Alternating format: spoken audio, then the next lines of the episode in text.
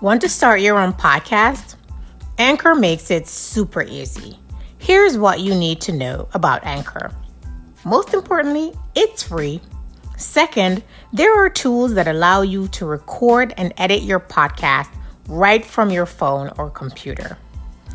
Anchor distributes your podcast to numerous platforms such as Apple Podcasts, Spotify, and more. You can make money from your podcast with minimum listenership and it's everything you need to make a quality podcast all in one place. So, what are you waiting for? Download the free Anchor app or visit anchor.fm to get started.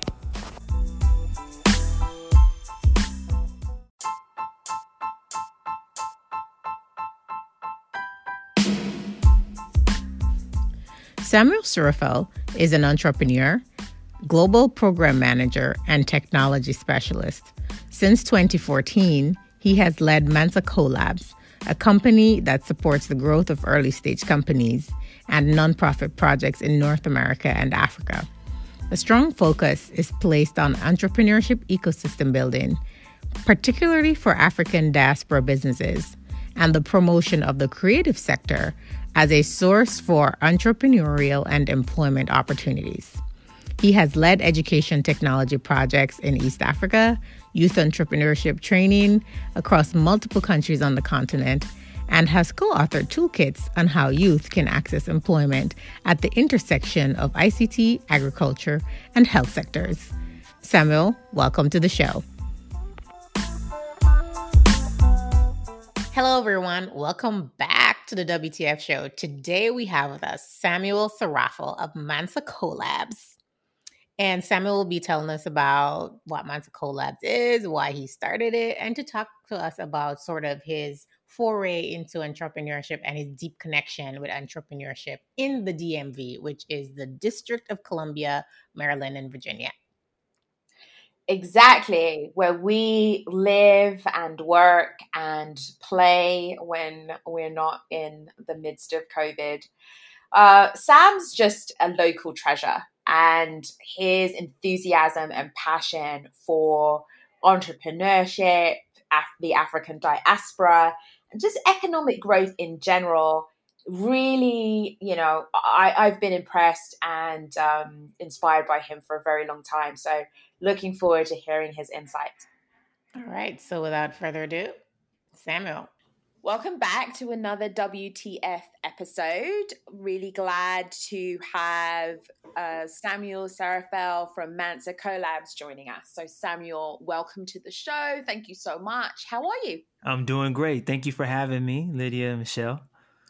Wonderful, wonderful. Thank you for joining. So, yes. So, I know you as a tour de force here in the DMV area. I mean, everybody knows Sam. I mean, you know you you you're in any kind of eatery in the DMV and you you know you're you're usually sitting there waxing poetic with some another amazing person. But for those of you for those not familiar with you Sam can you tell us a little bit about yourself your journey and what led you to start Mansa Colabs yeah thank you. When when you said waxing poetic I, it, it, took me back to my uh or actually still my my rapping days. So That's a flashback moment right there. But um, so uh, about me, I am uh, Ethiopian born, uh, St. Louis raised, and DMV transplant. I've been uh, in and out of the region for about 25 years, uh, and I say that to say that you know the the sort of where I'm from helped me to sort of identify uh, and what colors my view of opportunities. Um, my journey was based on primarily following my passions. Um, I'm passionate about sustainable business, technology, culture, um, the African diaspora. So most of my career has been some one of these or more of those, and and and preferably uh, a few of them combined. So I've had like the opportunity to work for for profits, some nonprofits, international development, creative like with the wax waxing poetic that you mentioned earlier. uh, uh, but my favorite also amongst those is is with small businesses and entrepreneurs, specifically in the early stages. So um, while I was working in uh, international youth development, uh, my my interest in, in entrepreneurship specifically was reignited with one of my sort of final projects that I was managing um, was a rollout uh, of an entrepreneurship curriculum for young people to use uh, primarily in, in various African countries. Um, and it was also adopted in the Middle East. And so while I was working on it, I started reflecting on, you know, where I was at at my career and and the area of entrepreneurship. And I realized like two things. One was that I wanted to get back into the entrepreneurial space. Uh, and that's sort of what launched uh, Colabs.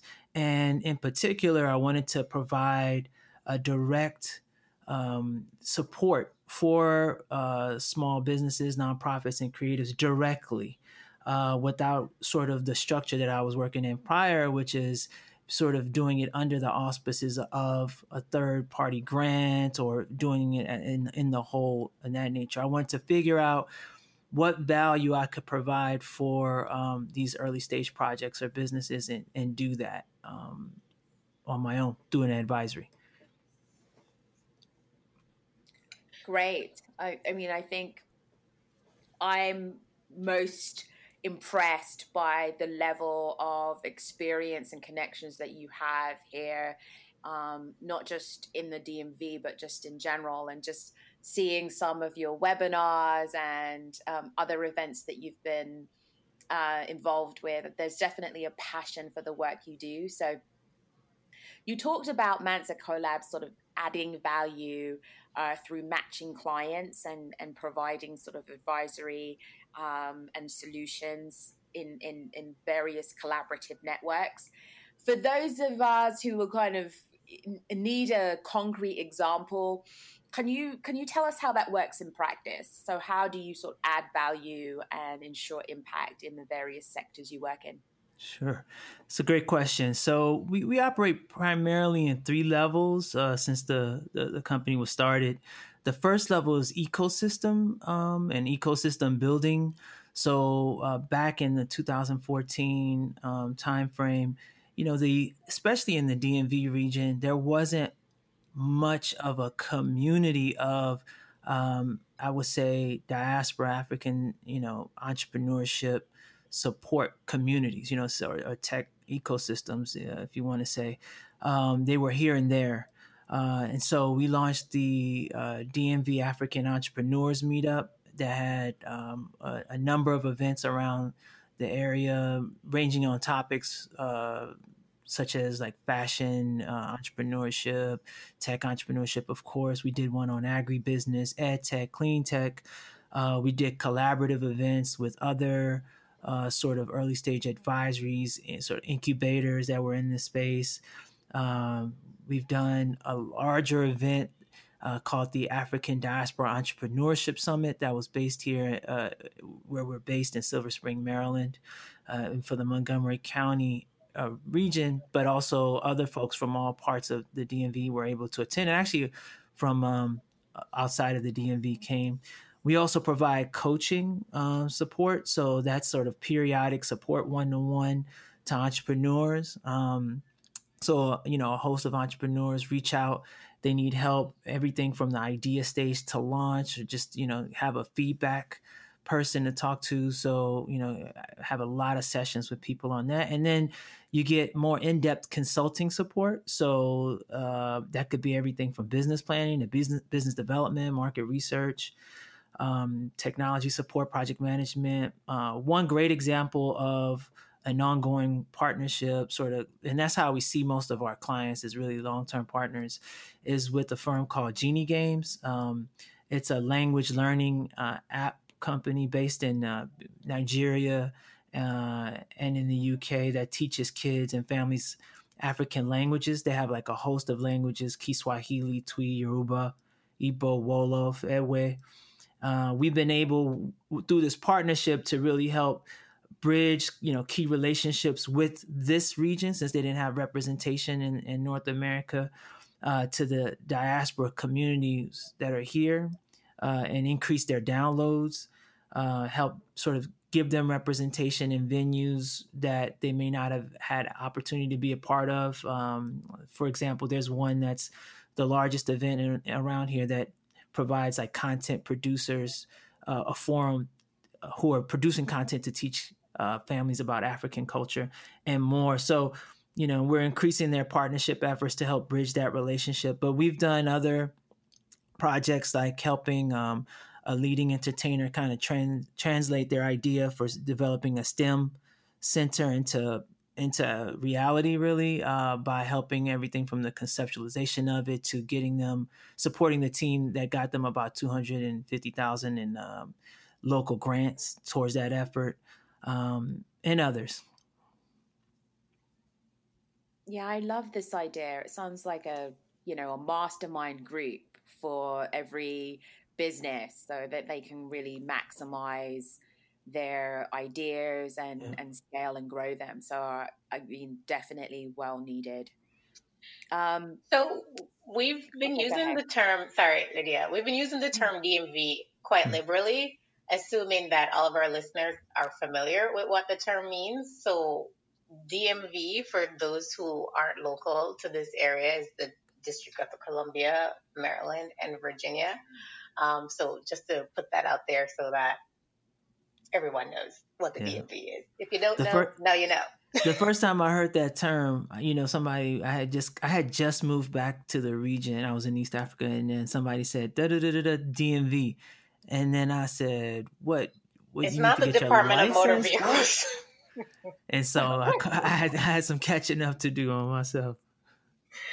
So, Samuel, your background in international education, youth engagement, and technology here in the DMV, now that we've defined it, and on the continent means you have decades of experience. What are the trends around funding and finance for entrepreneurs that you have found the most intriguing? Yeah, so, you know, I would say before the sort of, you know, events of the last few weeks, um, I would say that the funding landscape for entrepreneurs in the US and the countries that I've worked in on the continent would mostly be the same, which is like limited to none um, in, in terms of the, the, the Don't be of, so hopeful. no. that also sounds like a rap album. yeah. You know what? I might think about that. No, but it's yeah. I'm just I'm speaking from I would say what the average is. You know what I mean? Um, but I would say like what I see happening in the U.S., especially after the as the result of of the recent uprisings, especially around social injustice, and um, is that there's been a marked uptake in the at least announcements in terms of the number of those announcements and the size of the funds focused on entrepreneurs of color. Um, and so this is a like, you know, very recent development. I know there have been funds open, but the number and the size and what you hear on the wire, you know, has increased markedly. So we'll see how that pans out. Um, on the continent, you know, from my background and and sort of I keep I keep tabs on what's happening. Um, there still seems to be sort of like a dilemma that a lot of uh, entrepreneurs face that a lot of the funding for most entrepreneurs are still coming from like the NGO space in terms of like small money grants, and they're based mostly on pitches. Uh, and the bigger deals from the private sector are largely for like firms that are either HQ'd in the US, headquartered in the US, Europe, uh, operating on the continent. And most of those are are uh, from non-black founders, with with with exceptions, of course. Uh-huh. Um, and so the indigenous talent in these countries, you know, don't either have a pathway for growth, you know, despite you know there are marked increases like in co-working spaces and incubators for them to connect and build relationships and hone on their talent but the funding there isn't a pathway so i've seen that the the deals are increasing and i hope that they open up more i think the challenge is that we still don't have a good system to identify and nurture what we know are there's a guaranteed number of innovators and geniuses that are existing in those communities um, that can help create groundbreaking work. Um, but i would say you know and, and both can provide like they can provide a good both financial and non-financial gain but we haven't really built a good system for finding and nurturing them uh, and I think that's the work that's ahead of us. Um, So yeah, that's that's that's my thoughts on that one. Yeah, I think you make a really good point there, Samuel. It's just first of all, it sounds like there's a lot of money on the street, but you know what lies beneath? You know, exactly. how many of those, you know, efforts and initiatives and shiny, you know, new um, uh, impact funds out there will really have the impact in air quotes that we need, know needs to happen. And second of all you know who's is this a flash in the pan? Which i think a lot of people are sort of feeling that this is just a knee-jerk reaction to long you know a long uh, period of underinvestment and um, and just un not being able to sort of tap into the potential of black entrepreneurs and um, and social enterprises focused on our demographic. Um, yeah. So talking a bit about that, our demographic. So locally in the DMV area, um, Africans are the most likely to have or to start a business than any other diasporan population. And I think that has a lot to do with maybe credentialing. It has a lot to, to do with maybe, you know, family, um, past experiences with entrepreneurship. How do you think this statistic can build meaningful bridges that grow business and unlock capital in the diaspora and uh, the greater co- and onto the continent? Yeah. So, you know, when I think about you know the, that I think about the different types of businesses that um, our communities represent.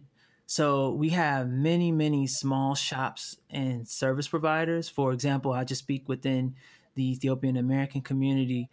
You know, due to whether it's language or the culture or, or the the propensities, like you mentioned, to start businesses, we almost have like there's a parallel economy of providers uh, across all types of uh, goods and services within the community. I think as of late, uh, due you know due to COVID nineteen and its impact, um, these businesses like others that are severely impacted, their main I think challenge is survival, um, especially in these lean times.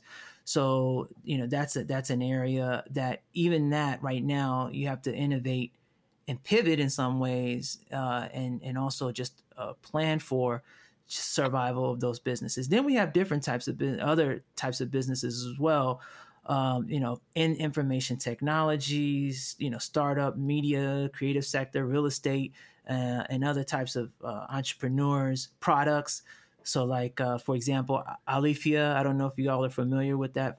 Um, yeah brand uh-huh. um, started by someone from the diaspora in, in, Washington State, you know, and so like these types of companies, they're going to continue to grow. Um, they're, they seem, you know, hopefully with, with minimal impact. And so StackShare's another like a big, uh, a good example based in Silicon Valley, started by the diaspora and, and others specifically in the region, like those that are providing services for the government. So in both cases, I think what we need is for the firms to continue to grow and succeed because in doing so, they create the wealth that's necessary uh, for sort of the follow on seed capital to come from like the founders and other people that are a part of those firms.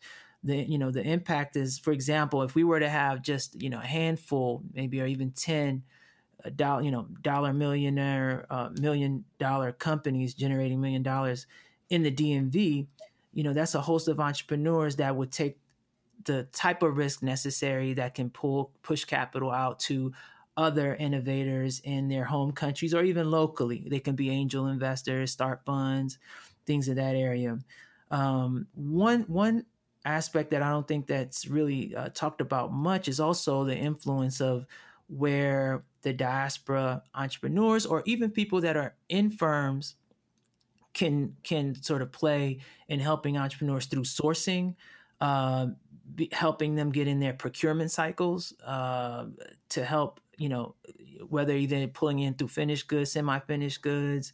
Uh, with some added value or even services, pulling people in to be contractors in their firms, supplying services.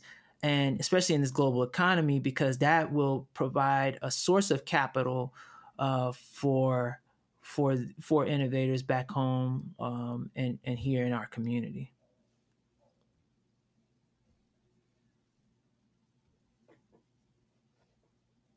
Lydia, you can follow up. I'll okay. take the last one. All right.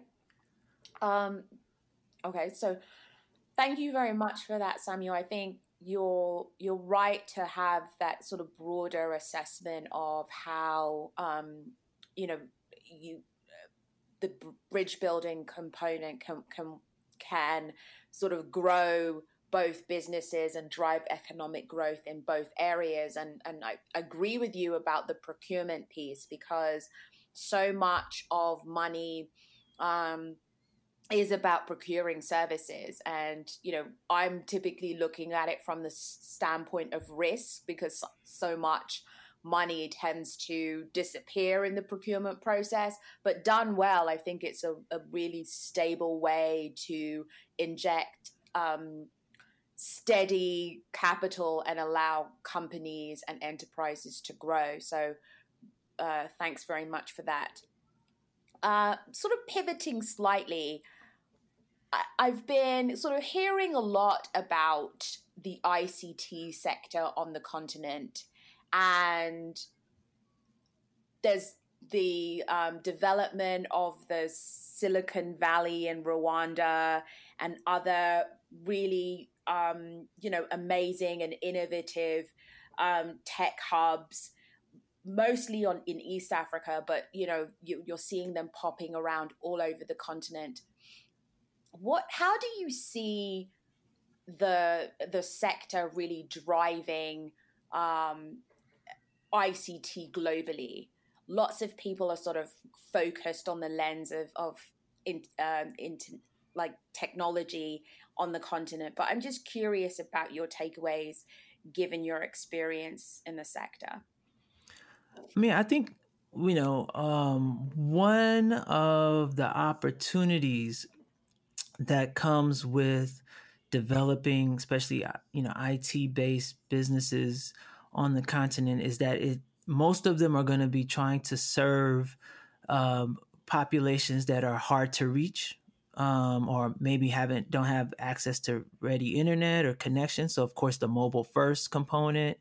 Um, there'll be just from the, the the applications and what problems they're trying to solve and in doing so, I think you would find that the solutions that are generated have applications in other markets. So, for example, I mean, if you think about in the US, uh, the unbanked and underbanked um, communities uh, here, you know, it's it's quite significant. Specifically, if you talk about those for for communities of color, um, and so when we go to the continent and think about what have been some of the solutions brought on and, and ways in which that problem is being addressed, some of that I think in, in part, of course, I'm not a proponent for like a copy paste model. Um, there, there are definitely things that need to be done to adapt and, and, and nuances to that. But I think some of the bigger chunks of that, though, have solutions. So those who come up with that may have access to markets here. I think around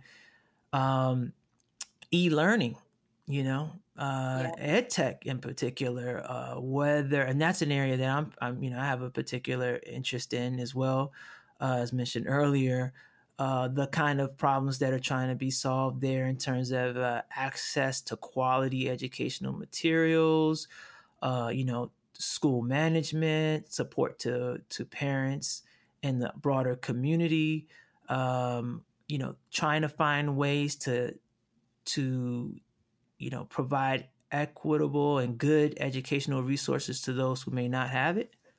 And then also, uh, of course, we see in the U in the U.S. that you know health and that sector. So I think there are going to be a lot of um, solutions that are because of the scale uh, and the need that will start uh, in areas like the continent and other um, emerging markets or, or, countries, you know, uh, countries like India, for example, um, they have a lot of, of, solutions coming out that should at least be looked at and provide uh, growth opportunities for those companies as well. Yeah. One thing that is really striking me right now, and I think we talked about the the depressed economic outlook versus what is this injection of cash targeted to black entrepreneurs and black businesses um, who have historically had to deal with sizable discrimination and bias in the investment space. So, one of the things I'm thinking about is the resurgence of you know diaspora pooled giving. So you know we had our home springs which was kind of the first iteration of crowdfunding. We've had susus and tandas mm. and other types of like community resources re- resourcing. I'm wondering what you think is kind of the next iteration in that space. And with everybody out here creating different funds and us unsure about how long that's going to last.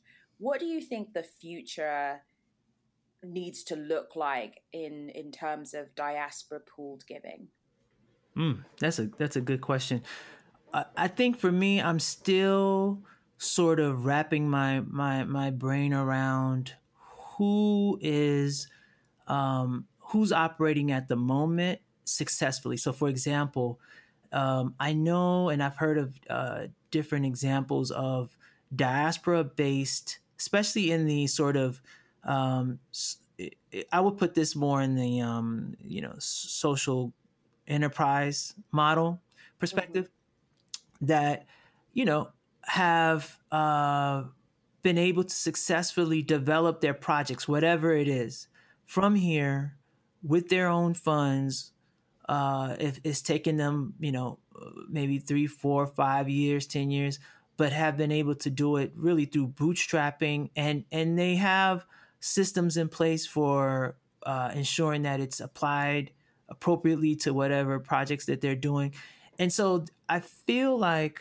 Um, so the community giving is one aspect and there are people who also collectives that are pulling money and doing it to build schools uh, without much attention, without much study, um, and are highly efficient, highly effective uh, at, at, at, how they're doing it. And I feel that we have to understand that more um, and find those that are organ have organically been pursuing this path and figure out what are the challenges that they've been facing to kind of uh, help you know remove those and let them do it better. You know what I'm saying?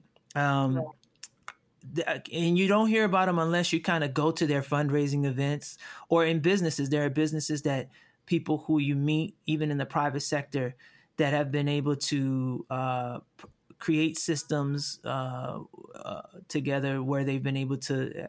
The, the the challenge is not only in just sending the money, but making sure that the money and the uh, outcome is is is what you know is what you desire and, and having systems in place like any business right? Um, you deploy the capital and then you have some management system to to help in the implementation. So i feel like we have some some work to do to understand that better and then remove whatever barriers those folks are doing and then see how others can adopt that. I think you're right. And you know there's a theme that's been running through the conversations that we've been having today, and that theme is around data. And I know we have a lot of data around the importance of remittances and how much of it goes back to certain countries and the portion of the national GDP of particular countries that remittances account for and how they benefit, you know, the receivers or the recipients of those funds who are you know, generally remittances are done sort of on a familial basis. You're sending money to your family for general upkeep. And there has been um, lots of diaspora sort of crowdfunding um, ventures that have come on board. But you're right, it's, it's unclear as to which ones are really being impactful. That data I have not seen, and which ones are really efficient. Because it's more than just when you're trying to do it from an entrepreneurship and a business perspective, it's more than just the giving. Because if I'm just, it's, it's investing now. And so it requires additional levels of due diligence and structure. If it's just me donating something to someone, once I've given it to you, I've given it to you. Um, exactly. There is there's no real need for due diligence from me after that to ensure that you've you know accounted for it in any sort of um, financial way and that you've done what you're supposed to do. It's a gift. I've given it to you and you've used it, and hopefully you're better off. And I feel good about myself, and you, your situation is somehow better. But when we're talking about as an investment, it's quite different. And for me, and maybe the data is there and I just haven't seen it, but I haven't seen the data on how effective, like which are the standout ones, because there are quite a few that have been around throughout the years, like which are the most efficient at doing this and where's the data about how and whether or not they've been able to really move the needle. Mm-hmm. So, with that being said, we've come to the point in the show where we ask WTF, where's the funding? So this is sort of a rapid fire around the time we share mm-hmm. finance and funding opportunities, resources, tools, and assistance to our audience. Um, what resources, funding opportunities do you have off the top of your head that you can share with our audience? So the two that I think um, that are on the top of my head, um, one is called the uh, SBIR, STTR um, grants. Um, it's a mechanism, small business innovation research grants, uh, that's provided um, sort of by the government in the U.S. here uh, for innovation. So you can get it at idea, sort of to help develop a concept, all the way to a prototype. If it's a you know a product, then the website for that is seedfund.nsf.gov. Um, this is an equity-free investment or an investment, I guess it would be a grant. So, but it was equity free, um, uh, provided that you you know are accepted into it. Um, and I think this is sort of a, a, it flies underneath the radar for many potential, especially if you're a product innovator, software, some type of um, service in that regard uh, that can help develop the idea, and that's their their main goal is to get you know groundbreaking, innovative um, you know, products to market. Uh, so I think that's an area to, to be looked into. Um, in Maryland, uh, state of Maryland has the Technology Development Corporation, so TEDCO. So they have um, seed funds uh, and other funds also available. Uh, I'm not they're they're whether they take a certain stake in the company or not. Uh, it's sort of I have to look into that, but I know they they have a lot of sessions that um, around sort of an access to funding and and again I think this is an economic development play on their part. Um, and so those are sort of ones that I think are, and they used to have one specifically focused on um, minority owned businesses. I think they've kind of uh, slightly adjusted the, the naming of it now. Um, and it was unique for what I've seen um, in the market for, for early stage companies. Um, that those are sort of the top of mind um, funding resources. In terms of other sort of knowledge pieces that I think would be great for especially youth entrepreneurs on the continent, and in particular if they're interested at the intersection of uh, agriculture and ICT, because those are both huge growth, uh, you know, growth areas. Um, is if you go to the uh, Technical Center for Agriculture and Rural Cooperation, uh, CTA dot uh, int is their website and and unfortunately i think uh, whether it's the end of this year or at some point in the near future um, they will no longer be they had a sort of a mandate uh, for for their existence. And and i and i got a pr um, newsletter from them that that's coming to an end. But as they are up now they have a ton of resources. They have a great network email list and, and toolkits. Uh, I actually was able to be a part of the development of one of them that show examples of um, of uh, sort of youth ICT or tech and agriculture uh, companies and, and, businesses, and you hear about the challenges they faced and ways they've gone around it, and and and and so I think, especially as you know, both agriculture is going to be a, a necessary um, sector for us to look at seriously, and technology is a big part of that. And youth employment, um, they have a good confluence of uh, you know information and data, like what we were talking about earlier. Um, and then the last two would be, I would think for for uh, just from a narrative perspective. I don't know if anybody follows uh, Strive Masiyiwa on Facebook.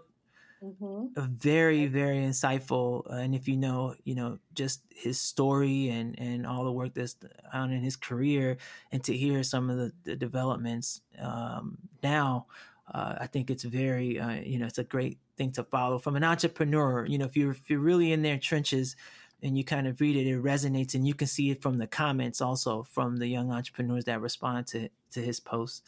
Um, and and we have a, a newsletter called Cool Beans that's released. You can find it on IG um, uh, when it's posted, and then on the bio you'll find the link. Uh, and what we try to do is try to capture some of the uh, again more uh, current contemporary uh, ideas and, and, stories about innovators uh, in tech and the green space. That's another growth area where you know if you follow where the growth you know areas are, you, it positions you well uh, if you apply your skill to that then to, to be viable so we try to highlight resources and um, stories around that green creative um, and tech so you can look up cool beans and uh, that's the last resources. Cool beans. I like it. Yep it is. It's, it's it's really great. Lots and lots of great resources. So, Sam, I miss seeing you and Busboys and Poets and some of our other haunts. But where can we find you virtually if people want to reach out? How, how do we contact you? Sure. So, well, uh, mansacolabs.com. That's the website. M A N S A C O L A B S.com. Uh, on IG, it's Mansa underscore colabs uh, and on Twitter, Mansa Colabs, Facebook, Mansa Colabs. Uh, if you're interested in connecting, you can you also reach out to me through uh, you know you can look me up on LinkedIn. Um, and so we're we're hoping to also uh, restart some version of the Ubuntu sessions, which was kind of like what you were talking about earlier, kind of a mastermind group. We had one session earlier this year, so look out for that. That's that's another way to do the the connection. Fabulous. Well, thank you so much. Thank you all. Thanks, Sam. Appreciate it. Take care. What a great episode. I really, really love uh, Sam's energy and positivity. As I said before, his work, um, you know, supporting African diaspora and entrepreneurs is decades long and really deep. And what I really enjoyed hearing is his perspectives around the bridge building of businesses on the continent and in the greater diaspora, and also hearing about his um, perspectives in terms of you know African diaspora investment uh, pooling and community pooling. Also important as we see some quite a bit of change in the investment landscape, especially as it relates to Black entrepreneurs. So, absolutely. I thought he was going to close us out with a little bit of rap. So I think that was a missed opportunity. I know. We'll have to have him back on the show to see if he'll do that. You're right. That was a missed opportunity. But with that being said, thank you guys for joining us for another episode of the WTF podcast. Make sure you like, rate, review, subscribe, all that good stuff. And don't be strangers. Like, get up in our inbox. Email us at WTF. Um, where's the funding at gmail.com and let us know what you think. All right, guys. See you next time. Bye.